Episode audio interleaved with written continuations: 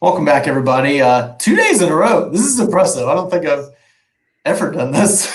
it's, it's at least been a few days, uh, you know, except for like Mayday Con. It was like 16 straight hours of uh, of just my face. Um, but uh, guys, today I am joined by author Evan Winter. Uh, I mean, I could say fantasy author. I could say potentially science fiction author, but we'll say fantasy author because right now it's fantasy, right? Uh, but he is the critically acclaimed and or author of the critically acclaimed and award-winning book, The Rage of Dragons, uh, and his sequel, The Fires of Vengeance, comes out here in just a few short days on November 10th, which is uh, right around the corner. Um, and uh, I'm just uh, so happy for you to be here, Evan. How are you doing today?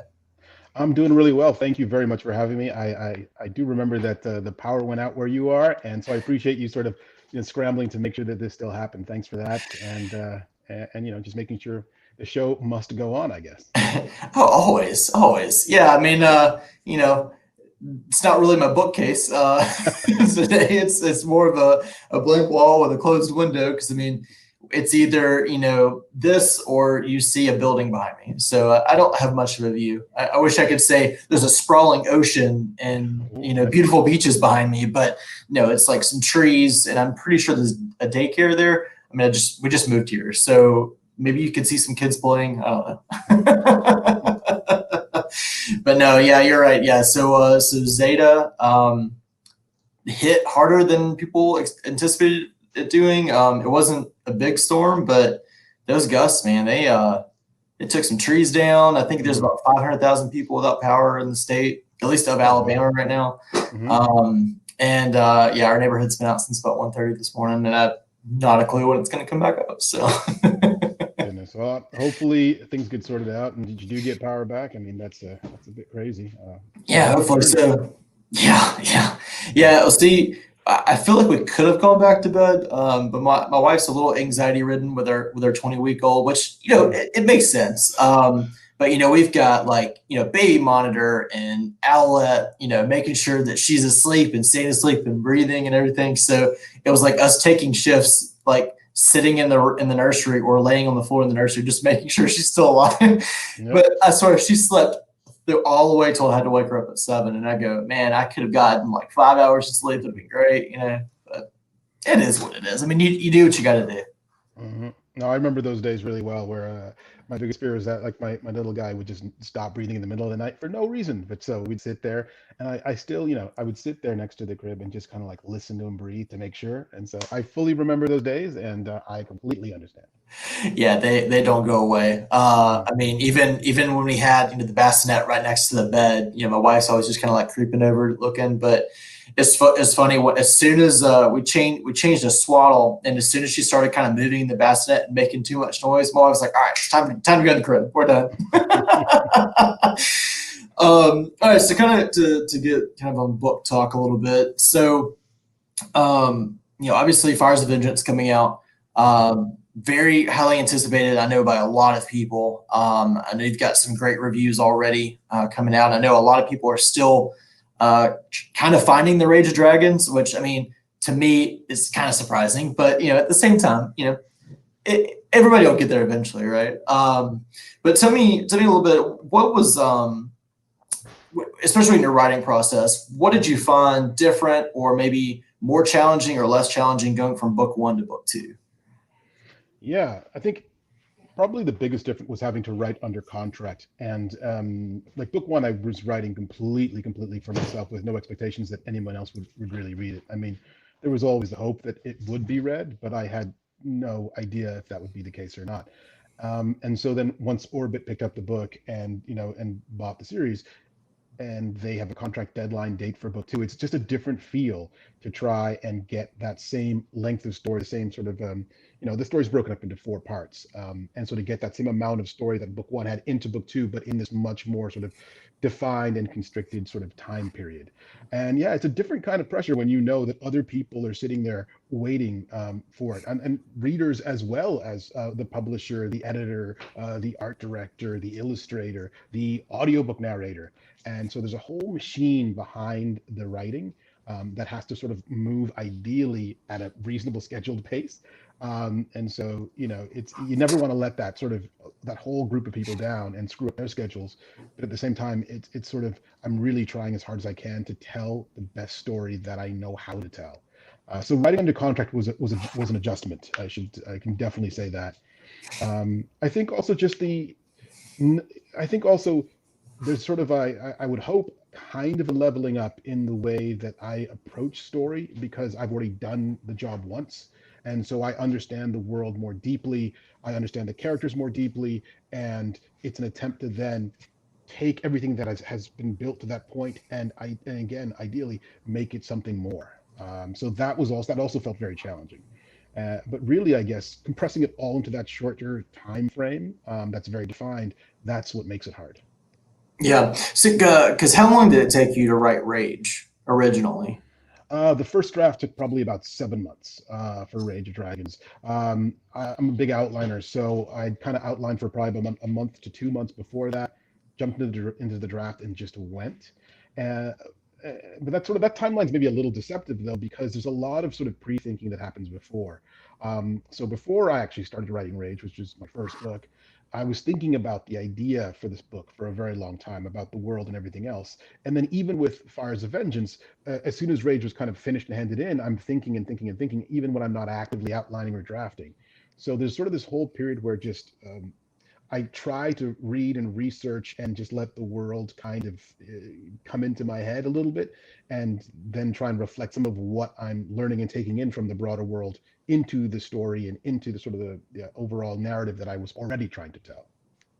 Okay. Um, so as far as as far as your writing, uh, I know we talked a little bit back. Uh, I guess what was it? November, December of last year. We had a little little podcast chat. and We had some questions thrown around, but I wanted to ask, you know, when did you actually start writing, and when did you start writing seriously? Like, when did you know that you wanted to write the Rage of Dragons and you wanted to put it out, you know, to the world. Because uh, you know, you you can write all day, but never feel like it's good enough to publish. Mm-hmm. Uh, you know, let alone you know self-publish before exploding into the world of of uh, traditional publishing. But just just curious, you know, what what when was the you know when was like the the the light bulb? When did it go off?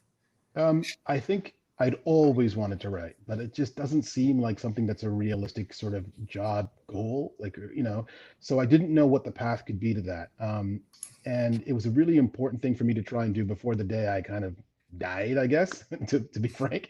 Um, and so in, I guess it was 2016 to 2017, I was sort of between jobs.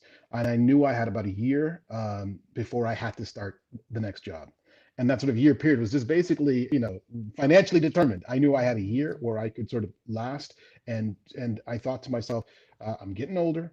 I have a family. We have a mortgage. Um, this is probably the last opportunity i will ever have to chase this dream um, and so I said, I'll give it a shot. Um, thankfully, uh, the family was was very supportive. Um, my wife was supportive because I, I, wouldn't have been able to do it if um, if she wasn't, and if the you know the broader family wasn't supportive of my decision to try and make this happen. So I sat down and I wrote, and with the sort of the hard stopping deadline of I have a year to do this. And I just want to know if this dream that I've always had makes any kind of sense at all. I just want to know if I even enjoy the process of writing, or if it's more the sort of the fantasy of, uh, of of writing is more appealing than the reality of it. Um, mm. And I mean, I'll, i think I'll always say this: um, it's work. It definitely is work, and it's hard to make yourself do it. It's it's extra hard in a year like 2020 when you know things are just so chaotic and wild it's really hard to sit shut out the world and try to go into a whole other world and make that world as real as tangible and as important as the one that i exist in for every other moment of the day. Um, so it is work but i loved doing it. Uh, and so in that year in 2017 when i wrote rage uh, it was it was a labor of love because i got to sit down and do this thing that made me feel incredible. It felt so natural as well um, and I'm not saying that it needs to for people who are writing. Um, maybe some people feel that it's a very unnatural thing that they when they sit down to write. But I've never, for me personally, I've never felt like I was more doing something that I was meant to do, and, uh, and not in some kind of mystical way necessarily. Just it just felt right. Uh, so uh, from when I wrote Rage and I self-published it, I was um, I was really hopeful that I could just keep doing it because of how much it felt like what I should be doing. I gotcha. So it wasn't, you know, you're like you're you're coming of age, and uh, you had this mystical prophecy that you had to write a book. But I do find it interesting, you know, that you you did. Not saying that you kind of gave yourself a deadline, but that you kind of had a deadline. You're like, if I'm going to do this, I'm going to do it now, and I have to be done by this point. Um, so you kind of you kind of got yourself ready for tr- the traditional publishing side by doing that because you're like, okay, I've got a year to write it now. Granted what is it now? Potentially what six to eight months? It might be more. I, I, guess it depends on the book and the size. But you know, in traditional publishing, you know, what's what's about your turnaround time for a, for a draft? It seems to be typically by the time you finish something and hand it in, and then you have to hand in the next thing. It's it's roughly about a year. Um, okay.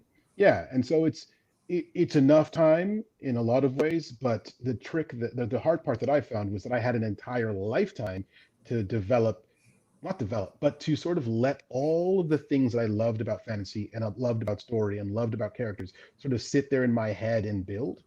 Um, and then I got to sort of pour all of that out into Rage of Dragons. And then, so I got to I got to lean on all of my life for Rage of Dragons. And then with book two and Fires of Vengeance, I no longer had that. I'd push, I'd put all that onto paper. And so um, for Fires, I had a that same year to write the book in but now I couldn't, I didn't have that large pool of resources to, to sort of to pull from. I had to just mm-hmm. find what in the actual story I was telling really, really needed to be told, um, as opposed to looking to, I don't know, as opposed to looking to my history as a reader uh, and my uh-huh. history as a fan of the genre. I had to then find um, what I really wanted and needed to say, I think, um, and how the story needed to come out. Now, when you originally wrote Rage, did you did you want to write it as a standalone? Did you intend to write it as a four part series? Because uh, I, you know, I I know sometimes you know you, you, you write a book and it gets published, and all of a sudden you know maybe you're acquiring editors like, oh, you got you got a, a trilogy in you, you got a you got a four you know book series in you, and you're kind of like. Eh, probably could, you know, because I know I was talking to Essa yesterday, and she had mentioned that you know her first book can be read as a standalone, uh, it doesn't have any cliffhanger endings or anything. So, so was Rage was it in, intended as a as a standalone, or did you write it knowing I could potentially write more in this world? Yeah, no, that's a great question. Um, and for me, Rage was always intended to be a four-part series. Like uh, from the very outset, from the very beginnings of outlining, I was trying. I, I, I, like the idea of structure. I like the idea of outlining. So that helps me feel more comfortable when I'm drafting. To feel, it makes me feel as if I can lean back on that structure and on that outline, so that I don't have to worry about if the story is going to flow or make sense.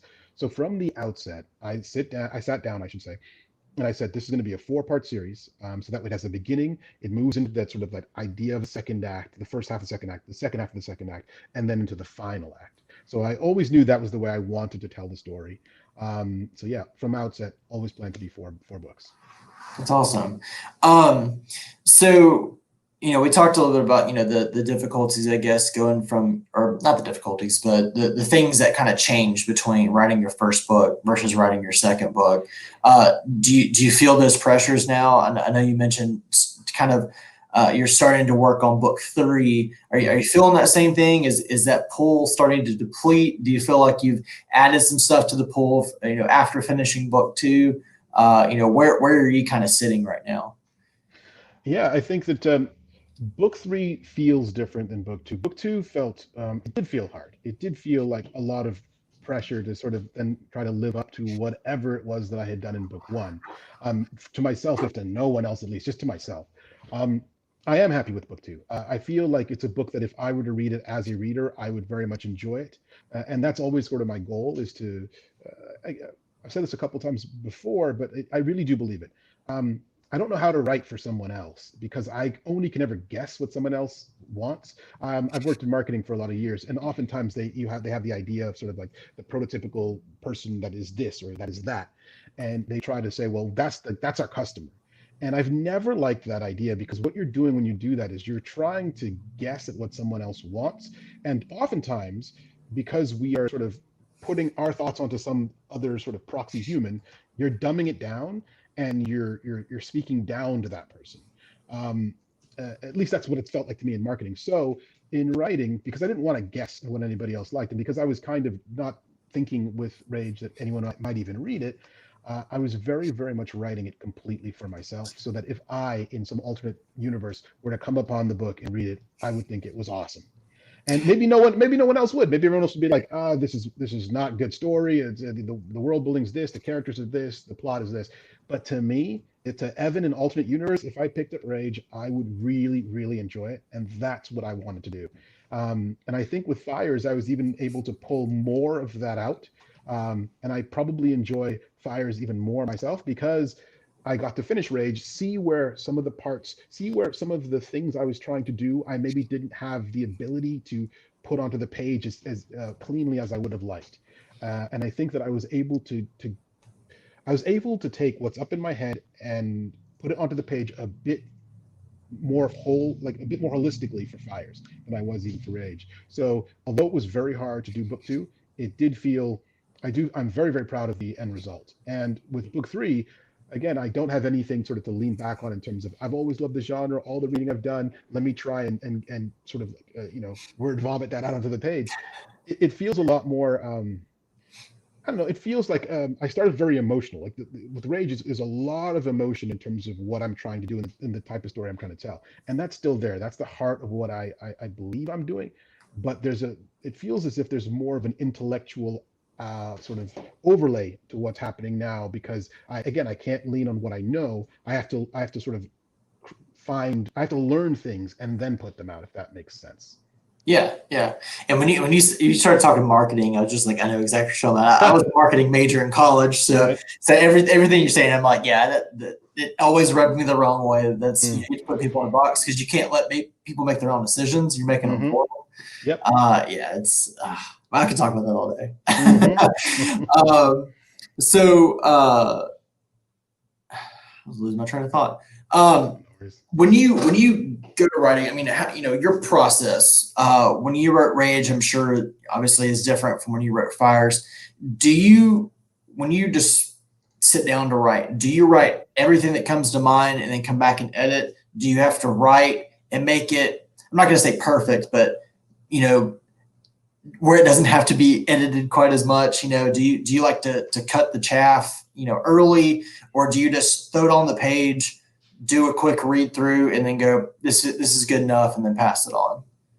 Um, well for me because i do do the outline that's where i do my first draft really is in that outline. So um, the books so far have been around 500 pages each. Um, so for the 500 page book i'll end up having pretty much a 100 page outline and my process is to write the outline at the outset um, and then I work on that, work on that, work on that until I get to the point where I can read the outline from top to bottom and it feels like a complete story just in Coles Notes form. And what I'm trying to do with that is I'm trying to see where the bumps in the road are. So, um, you know, I'll, I'll, hit a scene maybe 30% in in my outline, and I'll go, oh, that doesn't, that feels weird. I don't feel like I'm doing what I need to do, or, I, or the focus is, is funny, or the stakes aren't right. And then I'll work on that and fix it as best as I'm able. And I keep doing that until the outline reads front to back like a book that I would absolutely adore if I read it. And then I sit down and try and make that into a book. Um, so I think it relieves, again, given for me as a, as a writer, um, I like that approach because it relieves a lot of the pressure. Because in the outline, you feel like you're playing. You're like, okay, I'm trying to figure this out. There's not the pressure of having to, you know, craft sentences at the same time and sort of create prose and forward momentum and all the rest. It's, it's just you're playing. You're creating the sort of the overall puzzle. And so then when that's all done and dusted, I when I get to sit down and actually draft, I have those notes and they're sitting there on the screen beside me so that I can then just say, I know what this needs to be. Now it's time to make it really be. So yeah. So it's so it's like you're doing the main quest and not doing any of the side quests. And yeah. Then the main quest figured out, you go, I'm gonna go exploring now. yeah. Yeah, it is kind of like that. I, I think that I will say though that um, uh, one of the things that um, I never loved that much, even in video games. Uh, I'm not a completionist. Some people are full on completionists in oh, terms of video games. I am. I, am a main quest kind of guy. So, are you a you're a side quest person? Oh my gosh, I'm I'm the person that goes to the ends of the maps to find if there's anything there oh, no. that is worth finding. Oh yeah, yeah. I mean, I'll I'll I'll dump hundreds of hours into like Fallout or Zelda or something. I was talking to Essa about it yesterday. I was like, you know, it's one of those things where I don't have the time now to, to play video games because I'm one of those that just has to explore. Mm-hmm. And, and, I and I like seeing that ticker go, you know, five percent, six percent, seven percent. Oh, and it's like, oh, if I can get to hundred, it's gonna feel so good, you know. But mm-hmm. And I don't know why that is. I mean, maybe it's maybe it's something that's happened more recently. Now having a Kindle, when I get to 100 percent done with the book, I just feel I feel relieved. You know, I'm like, oh, that was a great book, and I'm done, and I can go to the next thing. Um, but yeah, it's yeah, I, I don't know. well, I mean, it's, it's it's a credit to the games, to the creators of the games that you play, that they've made a world so compelling that you feel inclined to explore that it's from edge to edge. Like that's that's a beautiful thing. Um, mm-hmm. and I guess I guess for me, I don't. I guess for me, maybe even when playing a video game, that sort of it's the story that drives me forward. It's the it's the idea of what the person's trying to communicate, uh, and so I guess there's that sort of sandbox feel where you can enjoy the world for the world, and I love doing that. I'm always very much like, well, where are we going? What's happening next? And, and I think that I'd probably do that in my writing too, because that's, that's, just the way. Side quest, no, I'm good. I, I want to get on a wall. um, so I got a couple of questions uh, from the from the audience. So first off, uh, Travel and Coke wants to know how have current world events changed the way you write, your content, process, publishing, etc. Hmm. I guess the main one, um, in terms of just publishing as an industry, is that we do way more things like this that we're doing now, right? Um, and uh, I can't say that good things come out of come out of the pandemic and everything else, but I will say that I appreciate being able to do these things. I appreciate it as a reader, as a fan of the genre, because I get to sit there and, like, for example, watch your interview with Essa yesterday. I get to sit there and check out a bunch of Orbit's crowdcasts, and and I'm sitting there learning from other writers because we all do the job a little bit differently.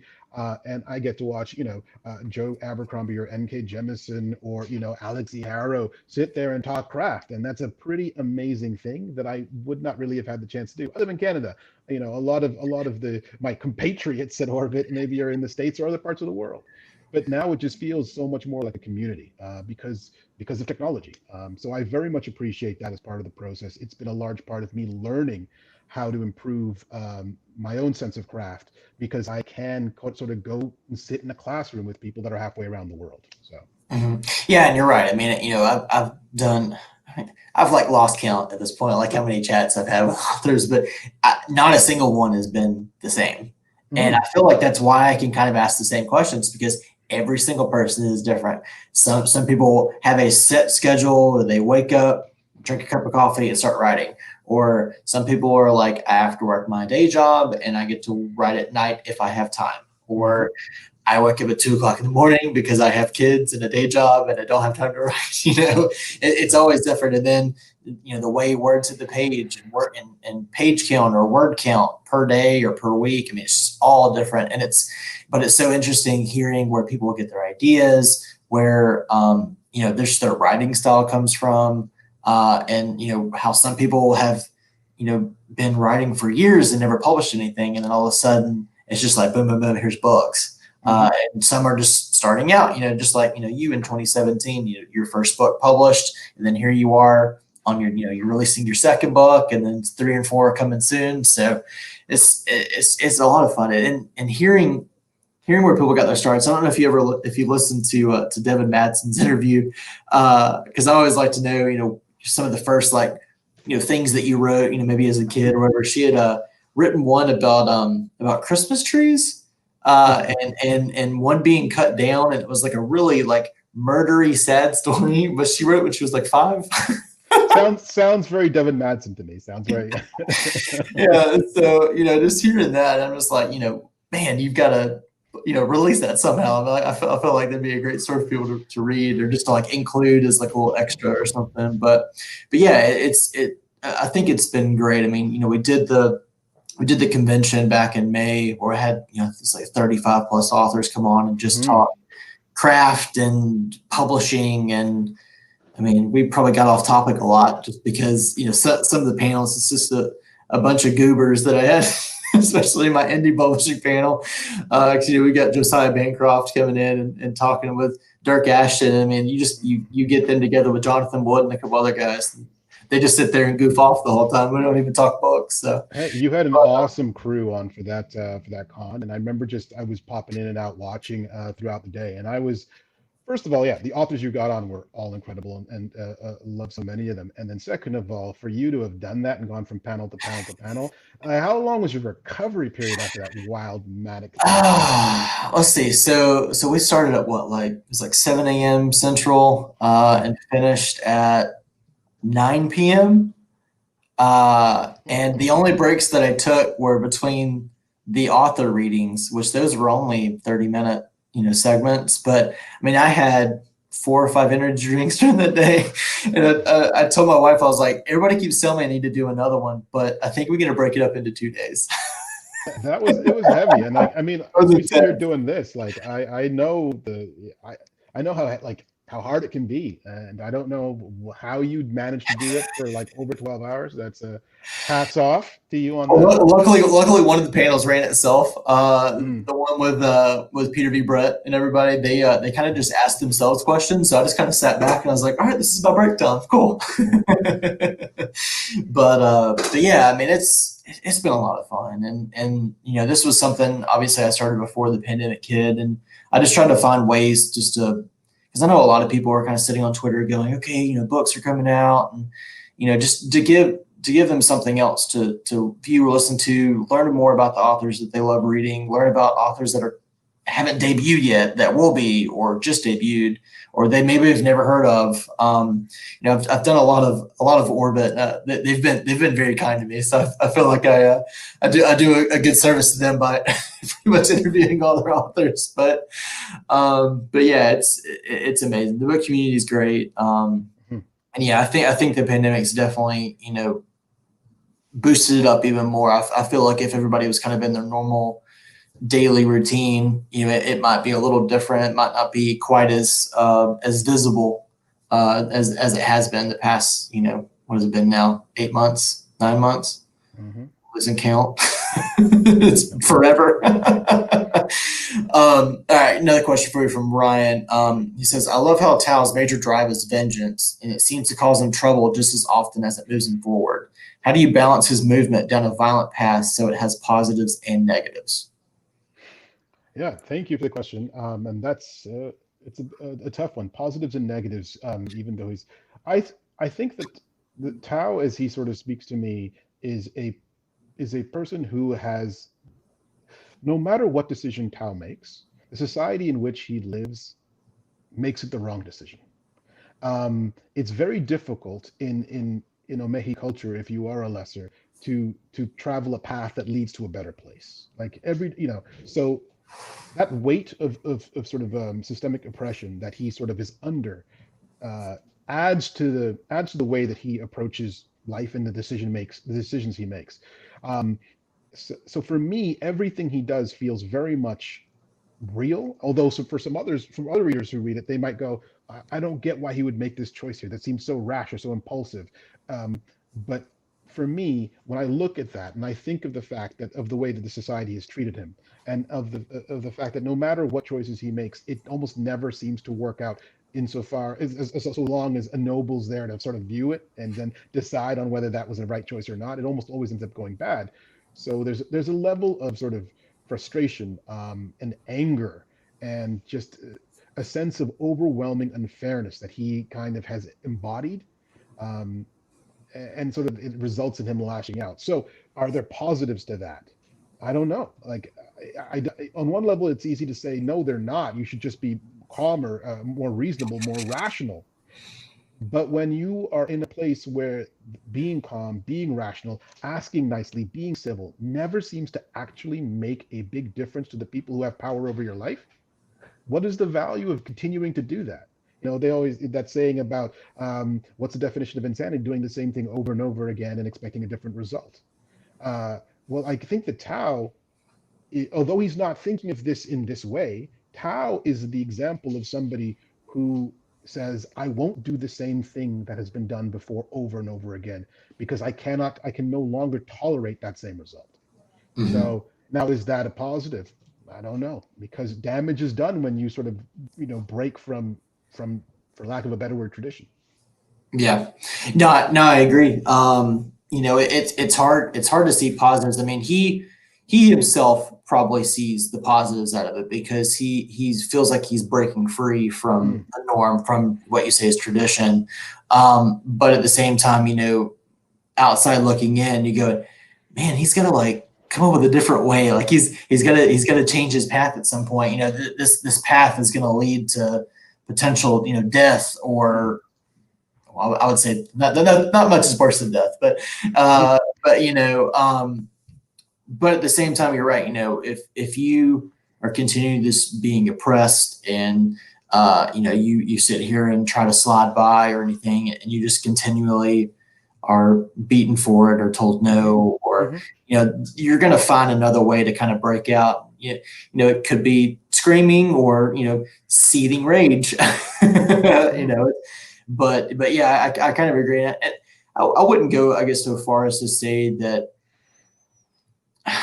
man i guess it's hard to, to really feel a positive out of it but i wouldn't i would say there's plenty of negatives just because you know he can fly into something blindly and be caught off guard. Uh you know it's, it's kind of you know only fools rush in kind of kind of deal. Um but but yeah so um as far as Tau, as far as Tau goes, um, can you give us a little insight of as to how maybe he grows a little bit uh, in fires? Like, does he continue uh, the path that he's he's raged through in Rage of Dragons, um, or does he does he divert? Does he become, uh, I guess maybe a lesser of a character? Does he does he take a backseat to somebody else in book two? I know I know sometimes with uh, longer series, you, you have other characters that kind of come to the forefront, uh, or does he stay in the forefront as we continue the series? Oh, yeah, that's a good question. And um, I guess the, the sort of shorter answer would be that he stays in the forefront. And the reason for that is that the, the, story that's being told is a story that, although the world exists independently of Tau, although there are a million other stories that could be told in this in this world, um, this story um, sort of this story is seen through primarily the perspective of, of Tau um, and how he engages with the nature of the world. Um, and so that that's again in terms of structure, that is how the story came to me. That is sort of the the way into this world that I was first um, sort of exposed to, and that's going to be the way it goes all the way down the line. Um, it- it's to understand you know, it's to understand the Omehi, it's to understand the Xiddeen, it's to understand what happened back in Onosante, it's to understand all of that um, as it sort of relates to Tau. Um, and so it's trying to take this sort of, um, it's trying to take the events that happen on a, on a, uh, I won't call it global, but on a, at least insofar as these characters understand what, what how much of the world exists, it's an attempt to take uh, the issues of an entire world but you see them through uh, a very sort of limited lens. Um, and then the trick of that is is to tell the story in such a way that we can, as readers, can appreciate and understand what's happening in the broader world, even though we don't often get to hop out and go to a completely different place and experience it from someone else's uh, perspective entirely. Gotcha. Um, so I want to I want to continue on with fires. Um, can you tell everybody that is you know waiting on pins and needles, uh, I guess what they can expect from from Fires of Vengeance? Uh, you know, like I said, coming up here in, in just a few short days. Yeah, um, I think that Fires of Vengeance was a real opportunity for me, having had the groundwork been uh, been already laid. Um, I had a chance to really blow things up, for lack of a better word. I had a chance to sort of just say, you understand the world now, you understand the the, the characters, and now you get to really see the fuse has been lit, so to speak. And now you get to see the first of a series of explosions that happen be, in, in, large part because of the thing that Tau started. Um, and again, there were other there were other elements at play, so that if Tau didn't exist at all, there still would have been massive explosions in this in this society and in this story. Um, but you you know the, the fuse was lit in book one. You get to see the first of the series of explosions in the Fires of Vengeance. So you just uh, you, you're basically just pulling a Michael Bay. You're just like, all right, explosion, explosion. Whenever somebody says explosion, I mean Michael Bay. Yeah, Michael Bay, the, the camera rotating around characters, looking off in the distance. Yeah, yeah. exactly. Um, okay, so I know um, you've got a little bit, uh, a little bit of a of a piece to read for us. So um, are you are you good to start that now? Let's do it. Okay. So um, I'm about to read a short piece from um, The Fires of Vengeance. And uh, The Fires of Vengeance begins pretty much immediately after the last scene from The Rage of Dragons. Um, and so we are, for the scene I'm about to read, we're in the perspective of a physician character. Um, she's part of the Sa priesthood, and um, she's a part of their medicinal order. And this uh, sort of the scene culminates in um, this character's first um, meeting with Tau Solarin, the Queen's new champion. So find my page here. the chapter or the scene, I guess, is called um, is named after the character, uh, the physician, and it's Hafsa Ekene. The sun had yet to set, and Hafsa Ekene was already of the opinion that the day was a flowering tragedy, with more to come before its bloom was full. Her head, swiveling left to right, she half walked, half ran to the keep's courtyard, looking for anyone important enough with whom to share the horrible news. She'd heard that the queen would be in the courtyard, watching the Ihashe and Indlovu readying themselves to leave a battle to leave to fight a battle somewhere. But, thought Hafsa, they might need to fight one in the keep first. The general, in her care, had escaped. The same man whose severed arm she'd bandaged and treated just that morning with the best of her considerable abilities had left her hospital without a trace.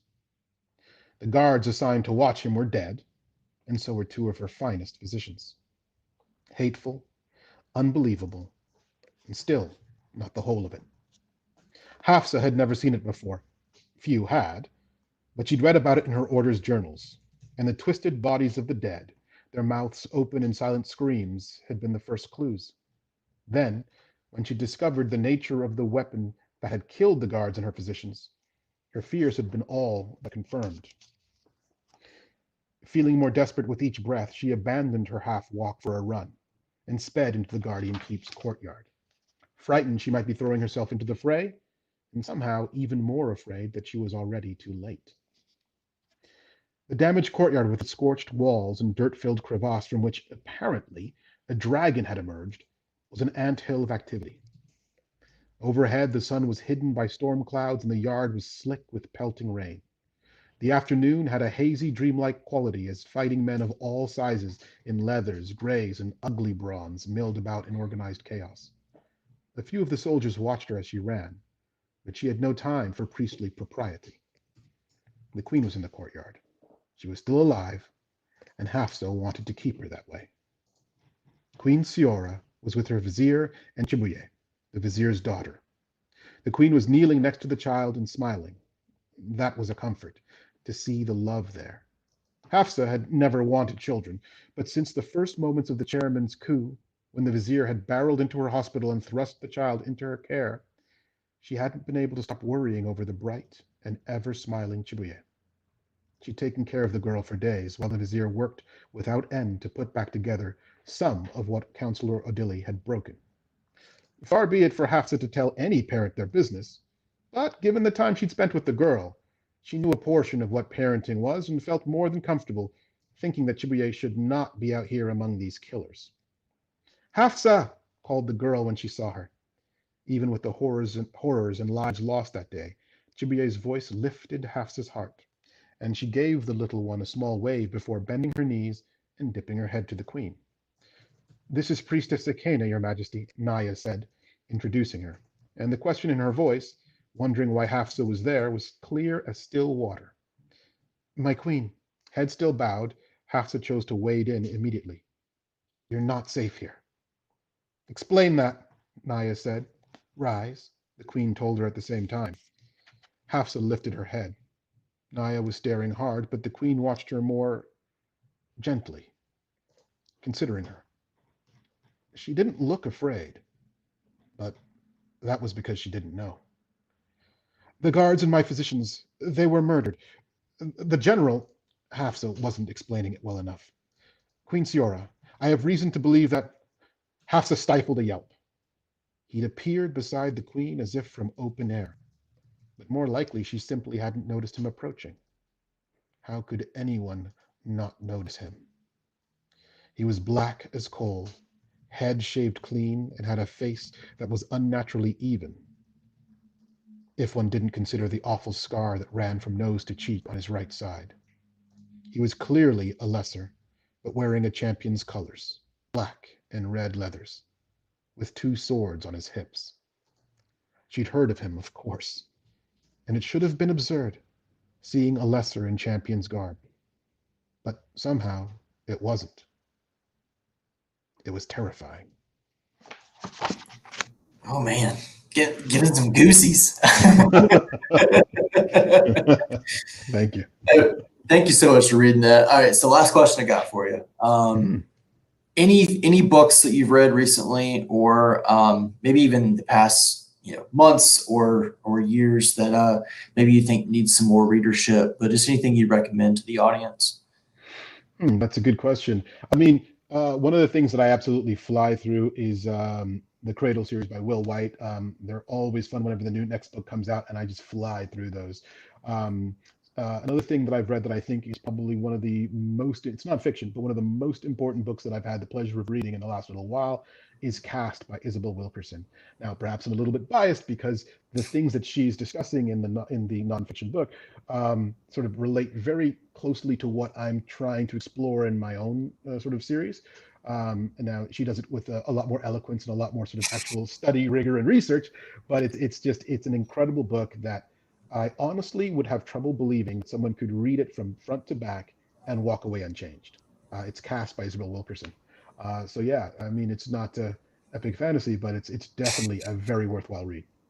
Okay. Yeah, I, I I've been uh, following Will for a while in the Cradle series, mm, and I know yeah. uh, I know David Schaefer, one of my co-bloggers, uh, loves loves those books. So uh, that's all. That's awesome to hear. It, it's the first time I've heard anybody mention those, but the fact that you fought through them, and I, I feel like I got to get to them now. I think I have all of them on audio. So yeah, no. Travis Baldree is the narrator and does an excellent job as well. Fantastic. Um, so, uh, so everybody, um, Fires of Vengeance comes out on November 10th. Do you do you have the book with you? You want to show everybody the cover? I, I left my copy at home, so I, I, think the funny thing is that the cover will look reversed, like it's looked through a mirror. But let's see here. Oh, oh there we go. Uh, I think it looks great. All right, perfect. The Fires of Vengeance. So book two uh, of the Burning series uh, from Evan. But um, Evan, uh, just thank you so much for taking the time to come chat with me and answer some questions uh, for me and for my audience. Uh, it's it's always appreciated having you on. You're a phenomenal writer, uh, a great person, a great follow on Twitter. it's just it's it's a pleasure knowing you. and just hey. thanks again. I, I, absolutely appreciate being on, and it's it's very fun and awesome to talk to you. So hey, anytime, I appreciate it, and I hope your power comes back on soon. Thank you so much. And uh, looking forward to finishing up Fires. And uh, obviously, we'll be looking forward to book three next year. Okay. Thank you very much. Thanks,